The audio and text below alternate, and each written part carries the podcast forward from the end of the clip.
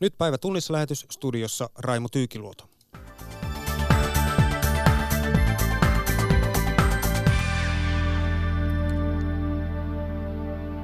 Hallitus jakaa ensi vuonna 70 miljoonaa euroa maakunnille sote-keskusten perustamiseen. Britannialta odotetaan uutta ehdotusta Brexit-neuvotteluihin.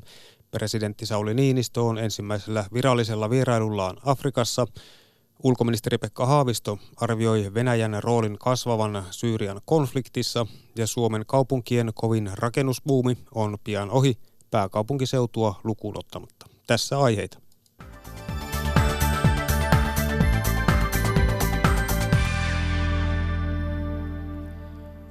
Hallitus jakaa kunnille rahaa hoitojonojen lyhentämiseen ja uusien lääkärien palkkaamiseen. Kyse on avustuksista, joita maakuntien kunnat voivat hakea yhdessä uusien sosiaali- ja terveyskeskusten rakentamiseen. Peruspalveluministerin mukaan kyseessä on lähtölaukaus uuden hallituksen sote-uudistukselle. Rinteen hallitus lupasi ohjelmassaan tuhat uutta lääkäriä, jotta ihmiset pääsevät hoitoon seitsemässä päivässä. Antti Pilke.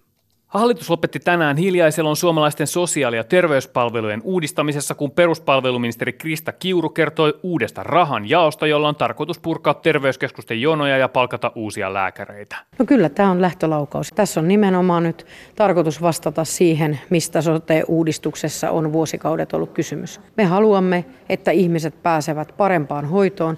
Tavoite oli sama myös edellisellä hallituksella, joka kaatui viime vaalikauden lopulla sote-uudistuksensa mukana. Uusi hallitus lupasi ohjelmassaan keväällä hoitoon pääsyn viikossa ja tuhat lääkäriä lisää terveyskeskuksiin. Tämänpäiväinen sote-lähtölaukaus tarkoittaa sitä, että hallitus myöntää ensi vuodelle tarkoitukseen noin 70 miljoonaa euroa lisää rahaa ja sama tahti jatkuu loppuvaalikauden. Kyse on avustuksista, joita maakuntien kunnat voivat hakea yhdessä joulukuusta alkaen. Ministeri Krista Kiuru. Itse luotan siihen, että tämä haaste otetaan nyt kentällä vakavasti. Me palkkaamme tähän kaikki lääkärit, jotka me tarvitsemme ihmisten palvelemiseksi niin, että jokainen tulee hoidetuksi jatkossa viikossa. Tämä on aivan yksiselitteinen poliittinen tahtotila ja tätä varten tehdään myöskin lainsäädäntö. Esimerkiksi Terveyden ja hyvinvoinnin laitos on arvioinut, että seitsemän päivän hoitotakuu vaatisi huomattavasti enemmän kuin tuhat lisälääkäriä. Myös suurimman oppositiopuolueen perussuomalaisten kansanedustaja Arja Juvonen sanoo hallituksen toimia riittämättömiksi. On luvattu liikaa ja, ja toteuttamista ja tehtävää on paljon ja rahoitus on täysin riittämätön. Minun mielestä suuri huoli on siinä, että mistä ne lääkärit saadaan. Kunnissa on tällä hetkellä auki kolmisen sataa perusterveydenhuollon lääkärin vakanssia, jotka on tarkoitus täyttää ensin. Ministeri Kiuru. Meillä on 60 prosenttia suomalaisista terveyskeskuksista, jotka nyt jo pystyvät tosiasiassa siihen, että lääkäripulaa ei ole. Osa alueita vaivaa lääkäripula, mutta myöskin osa isoistakin terveyskeskuksista vaivaa lääkäripula siksi, että ne eivät houkuttele työyhteisöinä. Lääkäreitä yritetään houkutella ainakin mahdollisuudella tutkimustyöhön terveyskeskuksissa, koska sen vuoksi lääkärit haluavat työskennellä yliopistosairaaloissa. Antti Pilke toimitti. Britannialta odotetaan uutta ehdotusta Brexit-neuvotteluihin tänään. Irlannin yleisradioyhtiön mukaan ehdotukset liittyvät tullialueisiin ja Irlannin saaren rajajärjestelyihin. EUn Brexit-pääneuvotteluja Michel Barnier sanoi aamulla Luxemburgissa, että sopimus on yhä mahdollinen tällä viikolla, vaikka se näyttää aina vain vaikeammalta. EUn yleisten asioiden ministerineuvosto on koolla Luxemburgissa valmistelemassa loppuviikon huippukokousta ja kokousta seuraa paikan päällä kirjanvaihtaja Susanna Turunen. Markku Lehtimäki jatkaa. Susanna, mitä tiedät Britannian ehdotuksesta? Tosiaan äh, odotetaan uutta avausta koskien tuota äh, Irlannin saaren läpikulkevaa rajaa ja, ja myöskin näitä tullikysymyksiä, joista se oikeastaan ainut jäljellä, riita, jäljellä oleva riita on. Äh, Irlannin yleisradioyhtiön tiedot pohjautuvat pääministeri Boris Johnsonin ja Pohjois-Irlannin demokraattisen unionistipuolueen johtajien tapaamiseen eilen illalla Lontoossa, joka oli puolitoista tuntinen. Ja viime viikolla, kun Johnson antoi EUlle tämän oman esityksensä tämän tulli- ja, ja raja, tai tulli- ja rajaratkaisuksi, niin silloin se palautettiin puoli positiivisesti Britannialle, että siinä oli laillisuusongelmia ja se oli edelleen teknisesti liian vaikea toteuttaa. No nyt sitten kun jos Johnson on yhtään lähentynyt Pohjois-Irlannin unionistipuolueen kanssa, niin siinä tapauksessa tästä nyt odotetaan sitten jotain liikahdusta. Ja on olemassa arvioita, että koko aika liikutaan lähemmäs sitä alkuperäistä niin sanottua backstop-järjestelyä, jossa koko Irlannin saari jäisi toistaiseksi EUn tulliliiton ja, ja sisämarkkinasääntöjen piiriin, kunnes sitten se lopullinen ratkaisu on saatu aikaiseksi, joka sitten joskus tulevaisuudessa olisi vapaakauppasopimus EU ja Britannian välissä. Mutta tästä ei ole tarkempaa tietoa vielä. Pääministeri Rinne sanoi eilen, että sopimusta ei ehditä saada huippukokouksessa valmiiksi. Mitä siellä EU-ministerit sanovat? Kukaan ei halunnut tör- tyrmätä tätä vielä. Euroopan ministeri Tytti Tuppurainenkin sanoi, että nyt on käärittävä hihat, jotta tämä kaikkia vahingoittava ero saadaan hoidettua maaliin kunniakkaasti ja, ja kukaan ei ainakaan toistaiseksi antanut ymmärtää, että ei ole mitään mahdollisuutta enää jatkaa näitä neuvotteluja. Kertoi kirjeenvaihtaja Susanna Turunen. Presidentti Sauli Niinistö on aloittanut virallisen vierailun Etiopiassa. Niinistö pääsi tuoreeltaan onnittelemaan vastikään rauhan Nobelin saanutta Etiopian pääministeriä Abi Ahmedia. Vierailua Addis Abebassa seuraa toimittaja Liselot Lindström. Markku Lehtimäki jatkaa. Mistä Niinistön ja rauhannobelisti Ahmedin tapaamisessa on keskusteltu? No he keskustelivat muun muassa ö, turvallisuustilanteesta täällä Afrikan sarvella ja myös ö, siitä, näistä uudistuksista, jotka on nähty täällä Etiopiassa sen jälkeen, kun Abiy Ahmed nousi valtaan. Ja Niinistö kehui näitä todella kunnianhimoisiksi ja, ja hienoiksi uudistuksiksi. Samalla Niinistö sanoi, että hän olisi mielellään keskustellut Abin kanssa myös näistä etnisistä jännitteistä, jotka on noussut näiden uudistusten myötä esille täällä Etiopiassa, mutta se vaikutti olevan vähän arka paikka tuoreelle nobelistille, joten siitä, siitä he eivät sitten keskustelleet. Ja voisin tässä vielä lisätä, että oli siis tarkoitus, että mediakin pääsisi näkemään Abiy Ahmedia, mutta tämä peruttiin viime hetkellä, eli, eli me ei saatu mitään mahdollisuutta esittää mitään kysymyksiä tuorelle nobelistille. Hän on ollut aika vaitonainen, ei ole halunnut antaa haastatteluja medialle. Suomi on EUn puheenjohtajamaa. Millä tavalla Niinistö kommentoi EUn roolia Afrikassa? No hän oli Avin kanssa keskustellut nimenomaan siitä, että EUlla pitäisi olla suurempi rooli täällä. Niinistö sanoi olevansa vähän pettynyt siihen, että, että EU on, on vähän menettänyt niin kuin asemansa täällä Afrikassa ja muut maat ovat nousseet esiin, kuten Kiina ja Turkki ja, ja Persianlahden maat. Ja kuten niin se ilmaisi, niin, niin nykyään suurissa pöydissä ihan joku muu kuin EU heiluttaa nuijaa ja näin ei pitäisi olla, vaan EU pitäisi vahvemmin pystyä pystyä äh, parantamaan ulkopolitiikkaa ja esittämään yhtenäisen vahvan ulkopolitiikan muuhun ma- maailmaan niin, että päästäisiin EU-ssa taas niin kuin mukaan neuvottelupöytiin äh, ympäri maailmaa. Mitä siellä on puhuttu Suomen ja Etiopian välisestä yhteistyömahdollisuuksista? No, tällä mukana matkalla on myös äh, ministeri Ville Skinnari, kehitys- ja ulkomaankauppaministeri äh, ja, ja muutamia suomalaisia yrityksiä. Ja etiopialaiset sanoivat, että ovat erittäin innostuneita tästä mahdollisuudesta saada tehdä enemmän yhteistyötä suomalaisten yritysten kanssa. Niinistö mainitsi muun muassa vedenpuhdistuksen, IT-osaamisen, koulutuksen ää, ja, ja naisten aseman parantamisen tämmöisinä vientivaltteina Suomen taholta. Kertoi Liselot Lindström. Turkin ja Syyrian välit uhkaavat kiristyä entisestään Assadin hallinnon siirryttyä kurdien tueksi, arvioi ulkoministeri Pekka Haavisto. Hän arvioi samalla, että Venäjän rooli kasvaa alueella, kun Yhdysvallat veti joukkonsa pois rajalta. Sanna Savikko jatkaa. Turkin hyökkäys Syyrian koillisosan kurdialueelle jatkuu. Ulkoministeri Pekka Haavisto, kuinka hälyttävä tilanne on?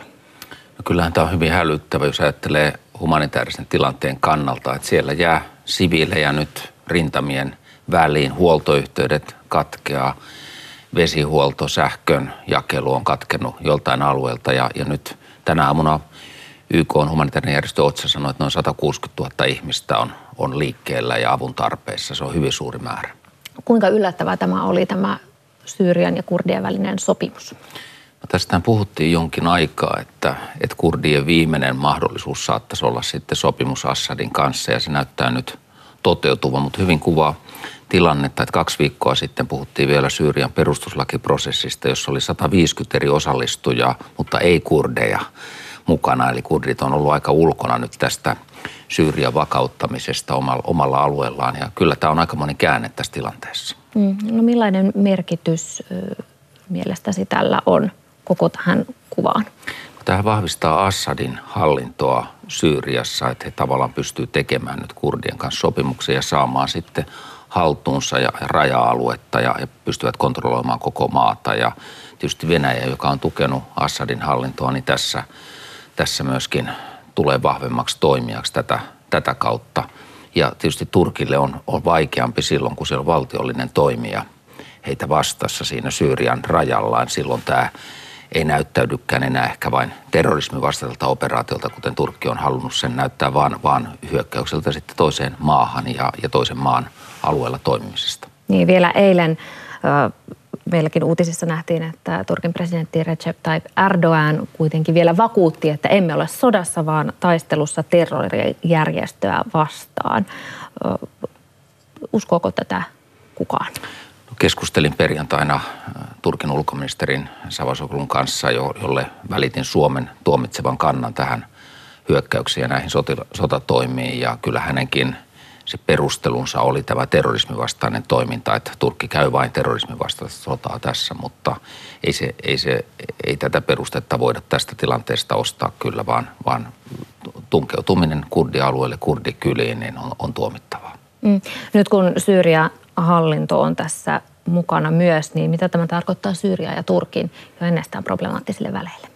No tässähän tietysti pahimmassa skenaariossa sitten tulee näiden maiden välille entistä jännittyneempi konflikti ja, ja nythän tästä tilanteesta sitten länsi on tietysti mielessä ulkona, kun Yhdysvallat on ilmoittanut joukkojen vetäytymisestä, että kyllä Venäjän rooli kasvaa. Tietysti mielessä Venäjä on myynyt Turkille S-400 ohjuksia, kun länsi ei ole myynyt ja, ja nyt sitten Venäjä tukee myöskin Assadin äh, hallintoa, että tavallaan tämän, tämän konfliktin ratkaisussa ja, ja voimatasapainossa Venäjän rooli tulee tärkeämmäksi. Niin.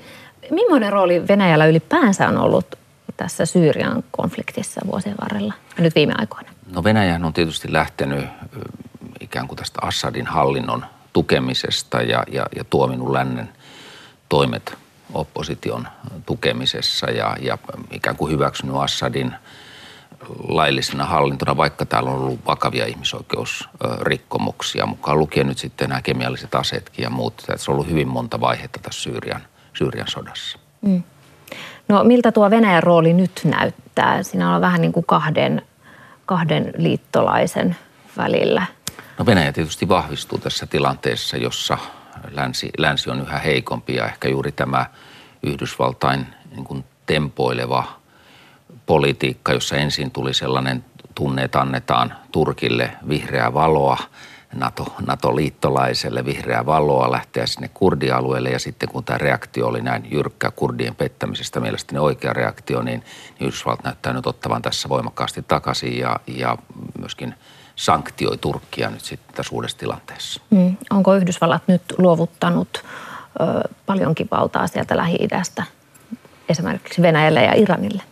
No, jos koittaa ymmärtää presidentti Trumpin politiikkaa, niin varmaan hän jollain tavalla toteuttaa tai pyrkii toteuttamaan sitä vaalilupaustaan, että Yhdysvaltojen joukot vedetään maailmalta ja ei olla mukana sotkuisissa sodissa tai millä sanoilla hän nyt näitä näitä kuvaa. Sama hän on pyrkinyt Afganistanissa ja nyt, nyt täällä, mutta tietysti se, se tilanne, jossa pitkäaikainen liittolainen ja tärkeä liittolainen ISISin vastaisessa työssä hylätään, niin on näyttänyt herättävän myöskin Yhdysvalloissa republikaaneissa hyvin raivokkaan reaktion, että, että näin ei voi kansainvälisesti toimia. Ja, ja myöskin tämä ISISin vastainen rintama on nyt, nyt vähän sekaannuksen tilassa, kun oli eilen tuolla – Luxemburgissa EUn ulkoministerikokouksessa, niin siellä esimerkiksi Ranska, Ranska, Ranskalla on erittäin suuri huoli nyt, miten käytän ISISin vastaisen taistelun. Ja myöskin kun näistä vankiloista on vapautunut näitä, näitä ISISin toimijoita, niin, niin on semmoinen mahdollisuus, että he kokoontuvat nyt uudestaan tällä alueella. Ja tavallaan se yksi sota, joka koettiin jo voitetuksi näitä ääri, ääriterroristeja vastaan, niin, niin ehkä alkaa uudestaan. Mm. On ollut myös puheita talouspakotteista. Yhdysvallat viimeisimpänä niitä on, on nyt nostamassa ja myöskin päätöksiä asevientirajoituksista muilta mailta. Esimerkiksi Yhdysvallat on ilmoittanut viime yönä tullimaksusta ja näistä pakotteista, niin ovatko nämä toimivia keinoja? Oli kiinnostava nähdä tuolla EU-ulkoministerikokouksessa, että miten, kun Turkki on kuitenkin NATO-liittolainen, niin itseäni ainakin näin niin EU-puheenjohtaja maan ominaisuudessa jännitti, että mikä tulee olemaan reaktio. Tämähän on ihan ainutlaatuinen tilanne, että NATO-liittolaiset joutuvat yhtä NATO-liittolaista tuomitsemaan, mutta, mutta kyllä se yleinen kanta siinä 28 joukossa ja britit ovat vielä kyllä innokkaasti tässä, tässä mukana, niin, niin oli vahva tuomio Turkin toimille, eli hyvin selkeä tuomitseminen näille sotilallisille toimille. Ja sitten maat ilmoittivat omista asevientiin rajoituksistaan. Siinä oli kaikki EUn suuret toimijat mukana ja, ja Suomihan jo viime keskiviikkona ilmoitti omista toimistaan. Eli EUn puolesta tuli voimakas reaktio. Ja sitten yön aikana on nähty Yhdysvaltain nämä terästulleihin ja, ja, ja kaupallisiin toimiin liittyvät reaktiot. Että kyllä, kyllä Tur, Turkki nyt tuomitaan. Turkilla on hyvin vähän ymmärtäjiä tässä tilanteessa. Mutta voiko niillä olla merkitystä ja vaikutusta Erdoganin päätöksiin? No kyllä niillä varmaan on merkitystä. Turkkihan on hyvin riippuvainen kuitenkin kaupasta, myöskin tietysti Yhdysvaltojen ja Euroopan kanssa. Turkki on hyvin riippuvainen myöskin turismituloista.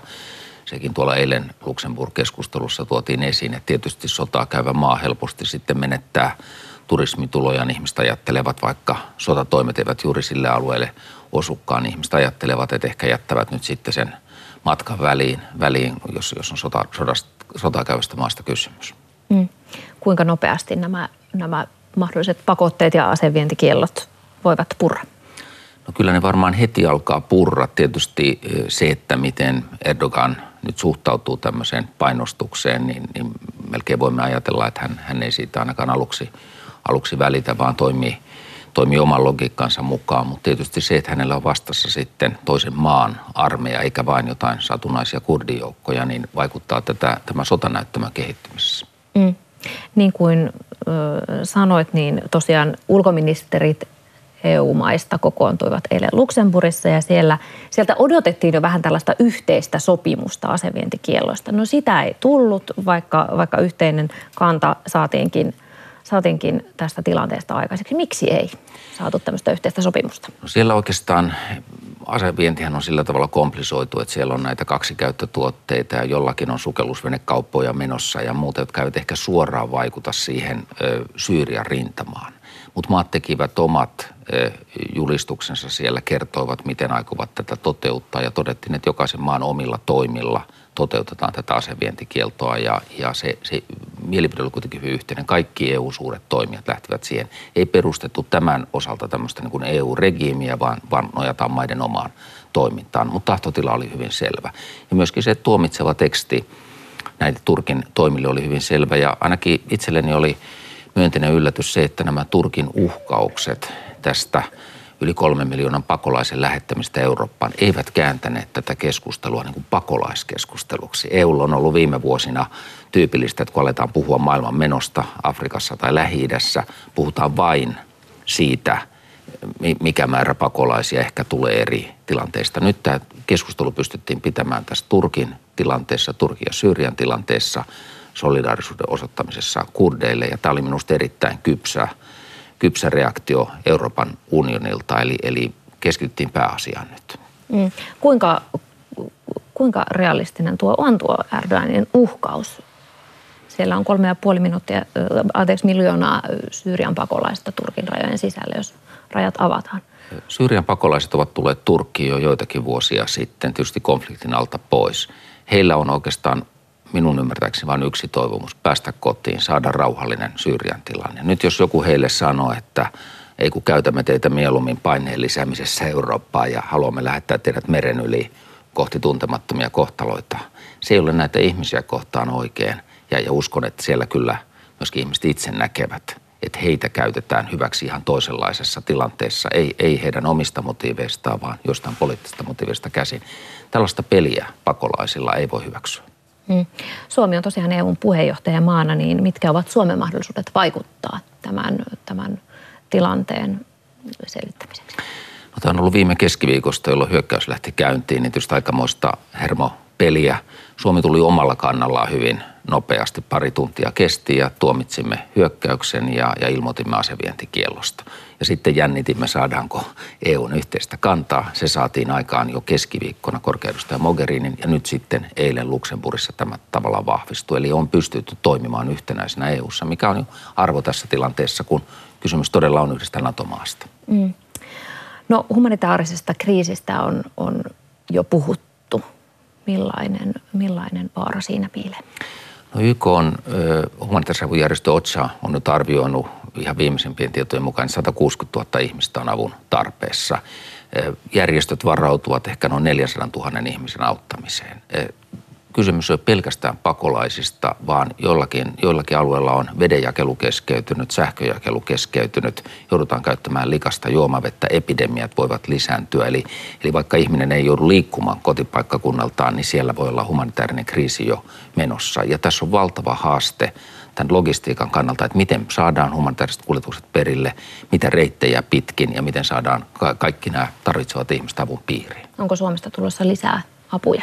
Varmasti tähän valmistaudutaan nyt, kun saadaan pyyntöjä sitten YKlta tarkasti, että minne ja, ja millaista apua tarvitaan. Ja sama oli tuolla Euroopan unionin pöydässä EUn humanitaarisen avun yksikkö ECHO on, on tietysti valmiina toimimaan.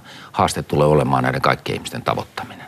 Mm. Onko tähän mahdollisesti määrärahaa jo, jo valmiina? Tähän on kyllä varmasti on katsottu, meillähän on semmoisia liikkuvia humanitaarisen avun määrärahoja, joita voidaan sitten suunnata, suunnata näihin. Et yleensä tämä menee niin, että ensin odotetaan järjestöjen ihan tarkka pyyntö ja onneksi siellä alueella on punaisen ristin toimijoita, onneksi on näitä YK-toimijoita, mutta vaarana on, että että ihmiset, siviilit jäävät nyt rintamien väliin ja tulee, tulee paikka, jonne edes humanitaarisen avun työntekijät eivät pääse.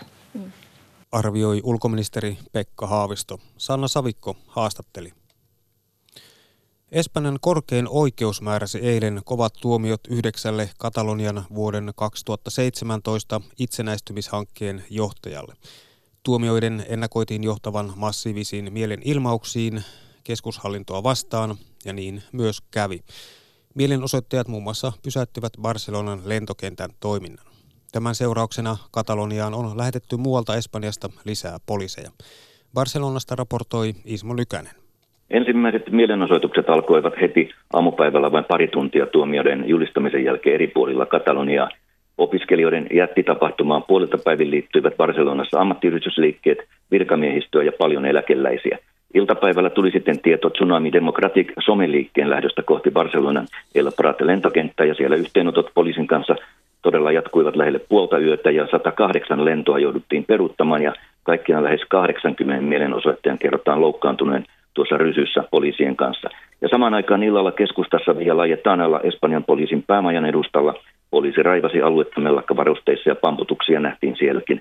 Tämä aktiivinen kansalaistottelemattomuus tulee jatkumaan ja jo eilen pohjoiseen menevä moottoritie AP7 oli osin katkaistu.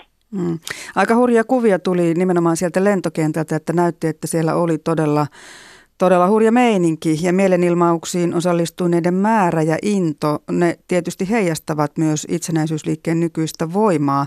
Mitä sanot Ismo tästä asiasta? Mitä voidaan päätellä siitä, että miten voimissaan itsenäisyysliike nyt on?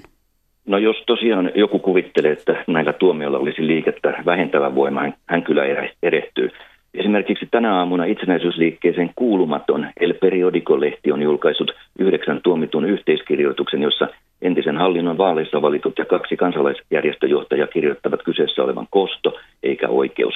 Tämä sama heijastui jo eilen ensimmäisissä kommenteissa läpi itsenäisyysliikkeen lakiasiantuntijoita myöten ja eiliset tuomiot saivat aikaan uuden kulminaatiopisteen, joka määrittelee itsenäisyysliikkeen tulevaisuuden ja toimintamuodot nyt uudestaan. Ja aluejohtajakin Torran ensireaktio olikin, että tilanne on niin vakava, että pikainen tapaaminen kuninkaan ja virkaa tekemän pääministeri Sanchezin kanssa olisi tarpeen. Ja jalkapallovalmentaja ikoni Pep Guardiola on laittanut nettiin englanninkielisen erittäin voimakkaan puheenvuoron sen puolesta, että demokratian nimissä vain neuvottelemalla voidaan kriisistä edetä.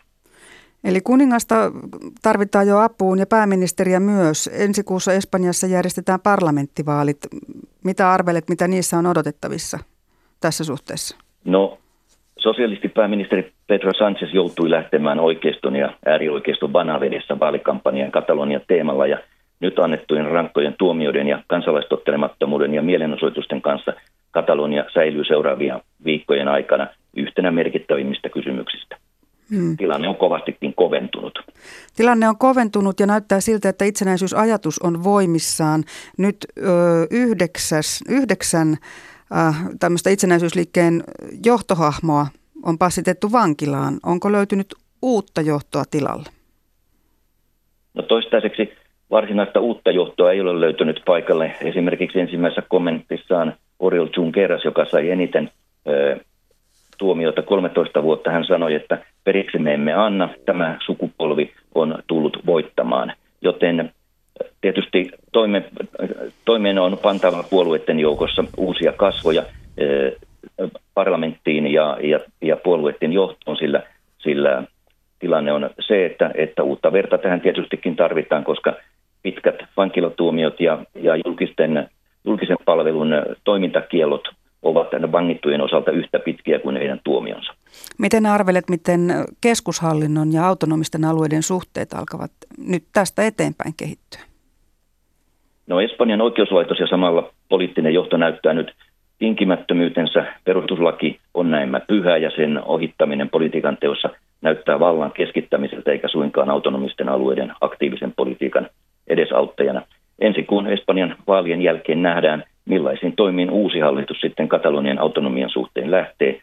Kortithan ovat niin kovat, että autonominen asemahan voidaan ainakin määräaikaisesti lakkauttaa. Arvioi Barcelonasta toimittaja Ismo Lykänen. Hänelle soitti Seija Vaaherkumpu. Asuntorakentaminen hidastuu selvästi. Rakennusteollisuuden ennusteen mukaan ensi vuonna uusien kerrostaloasuntojen aloitukset vähenevät 16 prosenttia kuluvan vuoden tasolta. Samalla työmailta katoaa tuhansia työpaikkoja. Pääkaupunkiseudulla rakentaminen jatkuu kuitenkin vilkkaana. Antti Koistinen. Suomeen on rakennettu viime vuosina ennätystahtiin koteja. Nyt edessä on paluu arkeen. Rakennusteollisuuden ennusteen mukaan tänä vuonna aloitetaan 38 000 asunnon rakentaminen. Ensi vuonna aloituksia kertyy jo 6 000 vähemmän. Rakennusteollisuuden pääekonomisti Jouni Vihmo. Asuntorakentaminen hidastuu nyt ihan selvästi. Me pudotaan hieman 2000-luvun keskiarvon alapuolelle ja se pudotus tulee tuolta kerrostalorakentamisen hidastumisesta. Ja pääkaupunkiseudulla kehitys on edelleen melko vahvaa, mutta muualla Suomessa tullaan ihan selvästi alaspäin. Pudotusta on luvassa esimerkiksi Jyväskylässä ja Kuopiossa. Sen sijaan Helsinki kulkee vastavirtaan. Vapaarahoitteisten asuntojen aloitukset kipuavat huipputasolle tänä ja ensi vuonna. Taustalla on väkiluvun kasvu ja isojen sijoittajien into ostaa asuntoja vuokratuottoja varten. Sijoittajakysyntä kyllä, kyllä jatkuu aika lailla vahvana. Korkotaso on edelleen matala ja, ja, ja raha etsii sijoituskohteita. Niin siinä mielessä kiinteistöt ja asunnot näyttäytyy edelleen houkuttelevana sijoittu, sijoittumisen kohteena. Tavallisten kotitalouksien halu ostaa uusi asunto on vähentynyt. Talouden epävarmuus alkaa purra. Tämä näkyy myös rakennusalan työllisyydessä, kertoo rakennusteollisuuden pääekonomisti Jouni Vihmo. Rakentamisen työllisyys kasvoi tämän vuoden toisella neljänneksellä yli 200 000. Koko vuonna tullaan jäämään ehkä alle 200 000 suurin piirtein edellisen vuoden tasolle, mutta ensi vuonna pudotaan sitten jo selvästi, selvästi alaspäin, ehkä noin 7-10 000 työn, työntekijää. Tuhansien työpaikkojen kato rakennustyömailta lisää paineita myös poliittisessa johdossa. Hallituksen työllisyystavoite on yhä vaikeampi saavuttaa. Antti Koistinen toimitti. Armeija-aika voi nostaa aiemmat koulukiusaamiskokemukset uudestaan esiin. Varusmieskyselyt osoittavat, että armeijan keskeyttäneistä varusmiehistä noin 9 prosenttia on kokenut usein koulukiusaamista. Kaikista palvelukseen astuneista varusmiehistä vastaava luku on 5 prosenttia. Varusmiespalvelukseen astuu vuosittain yli 20 000 varusmiestä. Pauliina Happo jatkaa.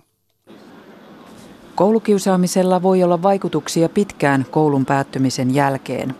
Erityisesti armeija-aikana koulukiusaamiskokemukset voivat nostaa stressi- ja ahdistusoireet uudestaan esiin.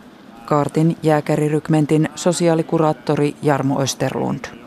No usein tällaiset henkilöt kertoo siitä, miten vaikea on olla tuvassa, miten pelkää käskyjä tai ripeää toimintaa tai pelkää, että joku kavereista alkaa kiusaamaan tai, tai että hän niin pelkää sitä, että se tulee uudestaan se tilanne tavallaan niin esille, mitä on koulussa koettu.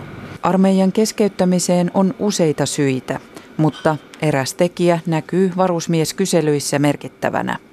Kaikista palvelukseen astuneista varusmiehistä 5 prosenttia on kiusattu koulussa usein.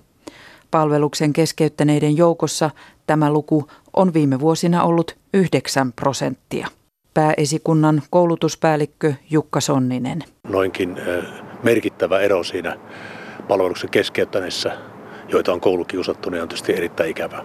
Ja meidän varmaan se keskeisin lääke on tähän tämmöinen tasavertainen kohtelu. Kaikki aloittaa armeijassa samalta viivalta.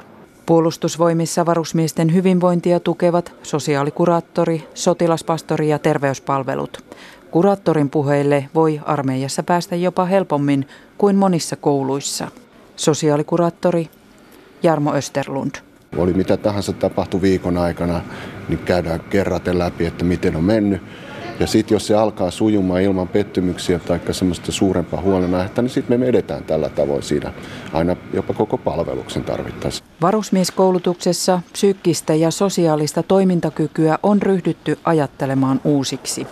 Ensi syksynä käynnistyvässä koulutusuudistuksessa esimerkiksi sosiaalisiin taitoihin kiinnitetään aiempaa enemmän huomiota pääesikunnan koulutuspäällikkö Jukka Sonninen. Näitä asioita meidän pitäisi koulutuksessa ja omassa toiminnassa korostaa, koska siellä on siis joukossa 5-10 prosenttia sellaisia, joita on niin kuin ehkä enemmän kiusattu kuin ihan vähän.